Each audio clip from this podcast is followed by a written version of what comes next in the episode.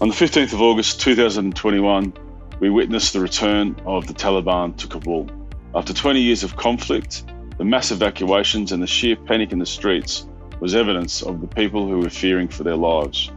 Throughout this period, World Travel Protection supported our clients who required an evacuation, and when evacuations were no longer possible, we assisted with their shelter in place plans.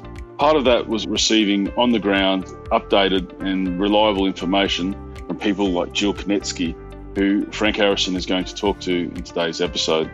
Jill quickly became part of a series of networks providing updates and ensuring an objective real world perspective. In turn, Jill received a more comprehensive range of information that helped her decide when was the right time for her to leave.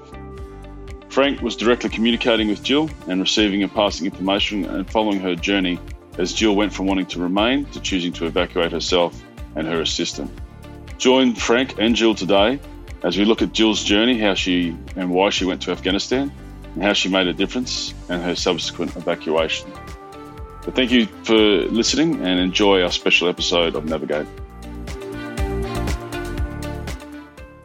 Hello, my name is Frank Harrison. I'm the Regional Security Director North America for World Travel Protection. Welcome to Navigate, our podcast on lessons learned and about travel awareness and safety. Joining me today is Jill Suzanne Kornetsky. She has an amazing story of how she was in Afghanistan and how she left. What's even more interesting is how Jill ended up in Afghanistan. Hello, Jill, and welcome to Navigate. Hi, Frank. Thanks for having me. So, what brought you to Afghanistan? Right. So I spent about seven years, uh, just under seven years in Afghanistan. I had had colleagues in graduate school who were from Afghanistan. I was getting masters in sustainable international development and coexistence and conflict. So there's a few places on earth where development and conflict really interact with each other, and Afghanistan is one of them. I also had some personal ties to the region. I was adopted as a baby, and I know my birth father was Persian.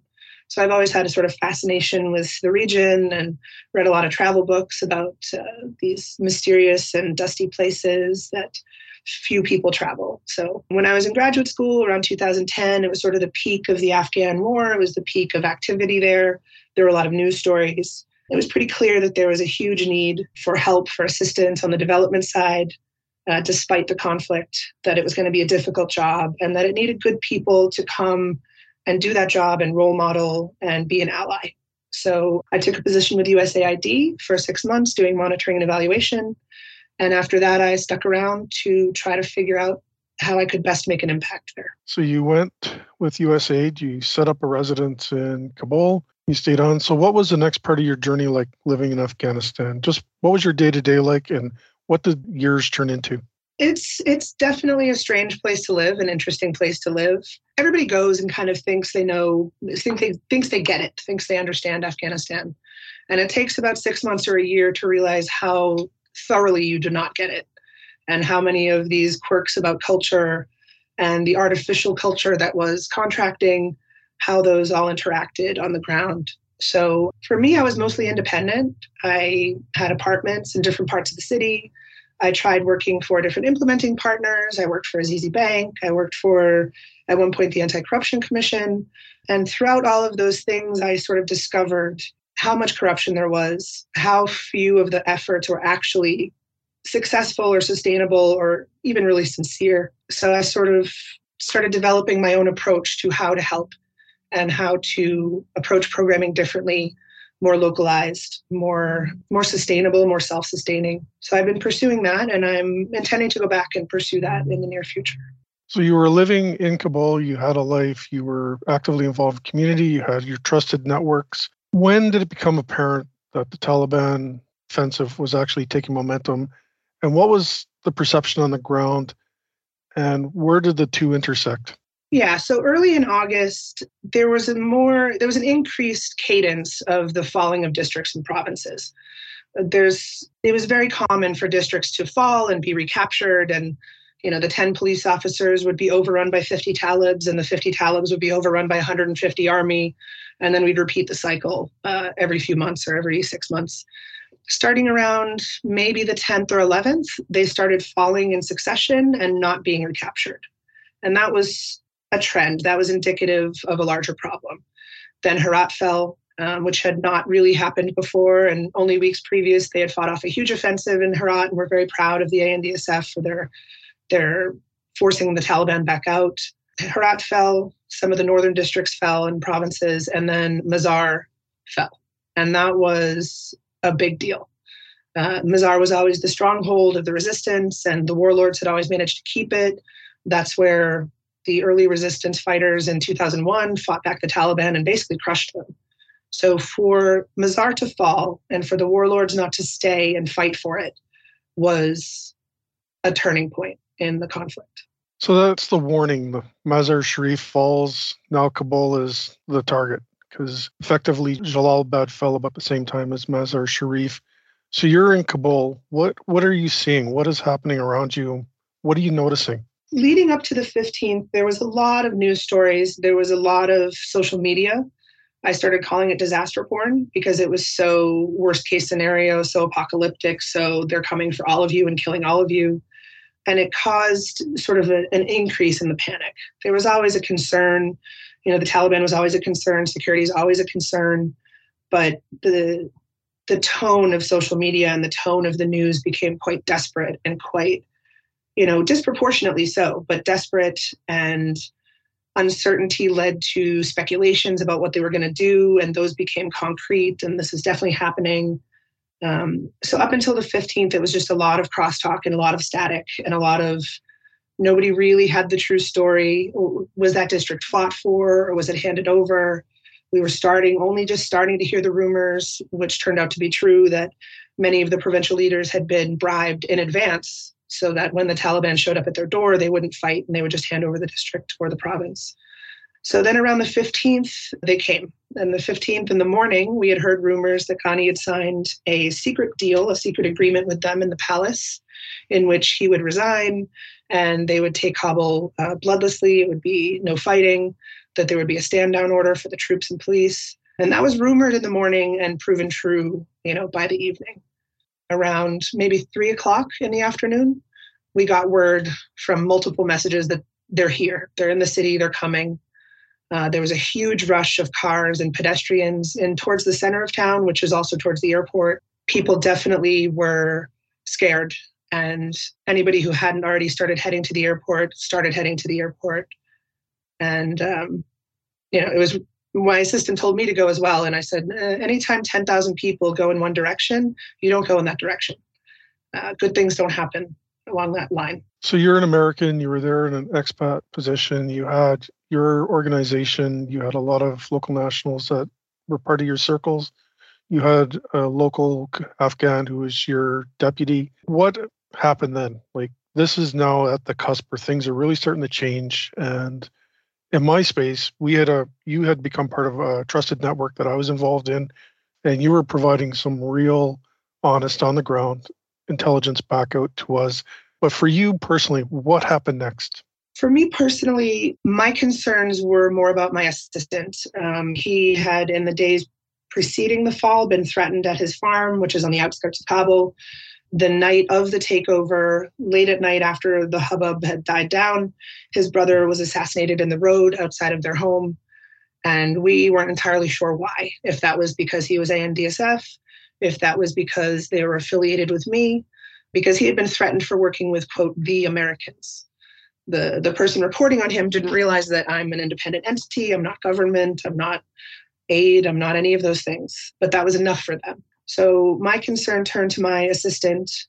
Uh, we first started sort of sanitizing the house, getting anything in English, uh, shredding it or burning it or throwing it out, getting any liquor bottles out of the house, getting any materials that people would find or that the Taliban would find offensive out, packing up books, just uh, getting rid of a whole DVD collection. Anything that could have potentially upset the Taliban, we started sanitizing the house. And then we sort of we sat and wait. We we listened to our networks. We were talking to everybody. At the time i had a roommate who was an afghan expat. And the day after kabul fell she was traveling to and from her family's homes and my uh, office. And she was doing it in proper islamic hijab but she was doing it without being bothered so even on the first day after the fall it was clear that the 1998 taliban wasn't what we were dealing with And that's not to say their ideology has changed because it hasn't, but the way they approach things and the way they operate for various reasons was quite different. Women were coming and going during the day without problems, and not with their faces covered, but with proper hijab. Um, men were coming and going right up until curfew, and even after curfew, that was being implemented. So mostly we just made preparations, kept in touch with our networks, and waited and watched. You know, I was fortunate that our office is up quite a few stories on a main road, so we were able to see quite a distance in every direction. And so we were able to observe the Taliban doing patrols at night and how are they behaving? How are they treating people on the road in general? So that was the next few days of our, our week. Okay. And if I recall, that was about the time that you had made an announcement in one of our networks that you were going to stay and prepare to go out on a commercial aircraft when the civilian airport reopened. At what point did you realize that wasn't going to be an option and what happened then? Yeah, I had scheduled flights out later in August and into September. It became clear as those kept getting canceled and pushed out and canceled and pushed out that the predicted reopening of the airport was going to take longer than we thought. And we thought it was possible they were going to run the military side of the airport and also the commercial side of the airport. And the way it worked out when the US forces came to uh, hold the airport and run the airport, that wasn't going to happen. The commercial side was closed, commercial side had been overrun and um, maybe was not operable as it should be. So it was all going to be military flights at least until the 31st. I had heard from some of my contacts in the US government that they were definitely trying to get the airport open and that it was possible we were going to extend beyond the 31st into September, which didn't turn out to be the case. So around the 19th or 20th, I started to step up my efforts to find alternative pathways out. I was content to wait until it was clear that the airport was not going to open for some time. So I started contacting State Department, uh, some contacts I have at State and USAID and uh, the DoD, and just people along the way who mostly LinkedIn friends who knew I was in country alone and wanted to offer just some information or some connections or call this person, try this number. Um, and that's when we started exploring alternatives to the airport. Uh, the airport was already a mess. It was the kind of mess that Daesh loves to blow up. They love a soft target, they love a high body count. Um, starting 16th, 17th, we knew the airport was going to get hit by Daesh. So going there for me was not an option. Also, because I knew they would separate me from my assistant and he wouldn't get out, which was the whole point. By around the 23rd, I believe, 22nd, 23rd, the US forces had started doing some limited convoys through the area. They were very hush hush at the time. We thought that that would keep going, and I tried to get on those lists. But after a day or two, they were called off as being too risky or I'm not exactly sure the logic. Uh, so I was contacted by the American Coordination Cell, which is not a thing. it's not a thing that exists. So, um, based on the choice of words and the questions I was asked, it was clear that those fellows were either special forces or intelligence.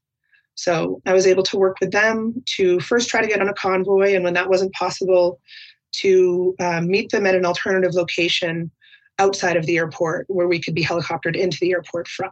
That location turned out to be Eagle Base, a former CIA uh, black site, and also known as the Brick Factory or the Salt Works. They had us come in there on our own steam. You had to find your own transport. Uh, my neighbor's cook drove us in his uh, Civic and uh, drove us out past um, prison, past the whole industrial area, out to Deh Sabz, which is where like the gas tanks are.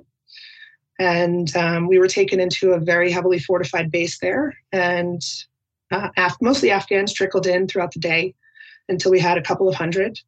And then after dark, we were helicoptered over to the airport. So you arrive at the airport, and then were you put right onto a service aircraft out, or how did that transpire? No, we were not. So there was the airport was some sort of organized chaos. There was holding areas, um, sort of fenced off or caged off holding areas for groups of passengers. There was a constant stream of military aircraft coming and going. We saw Netherlands, US, uh, Australia, Britain, just military cargo planes coming and going in a constant stream. Um, we were funneled through one section of the airport to give our documentation and be manifested on a flight and then walked through a different part of the airport to have that confirmed. At that point, they wanted to separate me from my assistant because the citizens and the non citizens were being treated a bit differently, going to different locations. Uh, I refused. I stayed with my assistant. We were eventually manifested on a flight and then taken to a holding area for I don't know, four to six hours, just sitting, you know, 20 meters from the concrete, uh, from the tarmac, watching planes take off until it was our turn. Um, around, I don't know, two o'clock or three o'clock in the morning, we were um, led over single file to a military transport. We were loaded in a C 17, uh, all sitting on the floor together. Uh, they closed the tailgate and took off. And we didn't know at that point if we were going to Dubai or Qatar. We found out after we landed that we were in Qatar.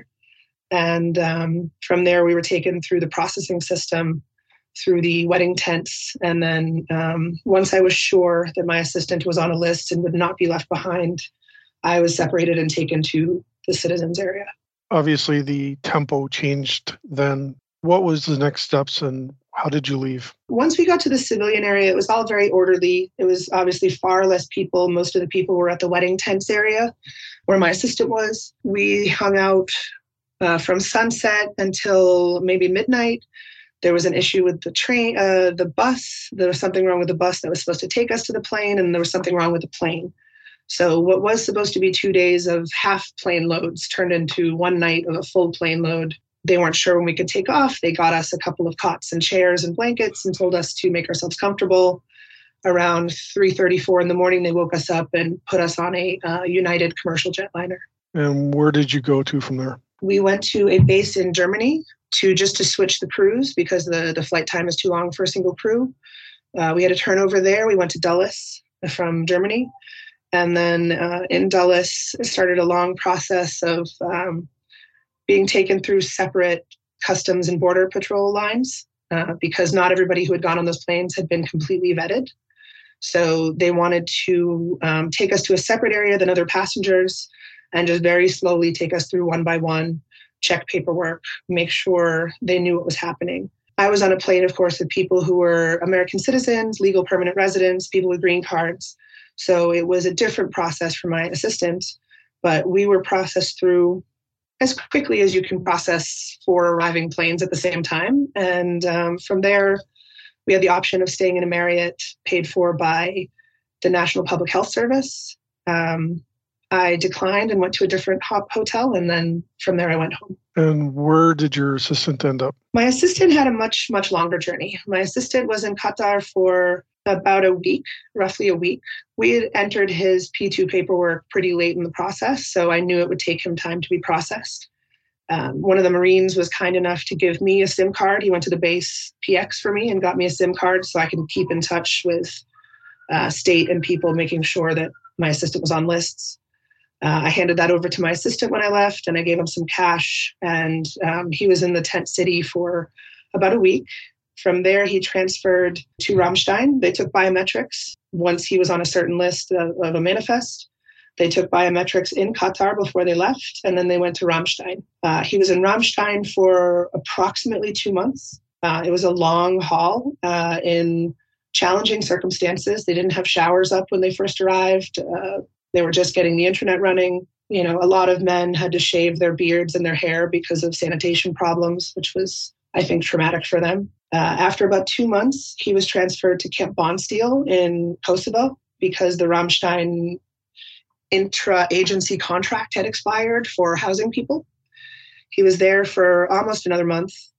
And then he's just recently been uh, flown to America. So now he's on a base in the States he is waiting placement, which is going to take another couple of months, most likely.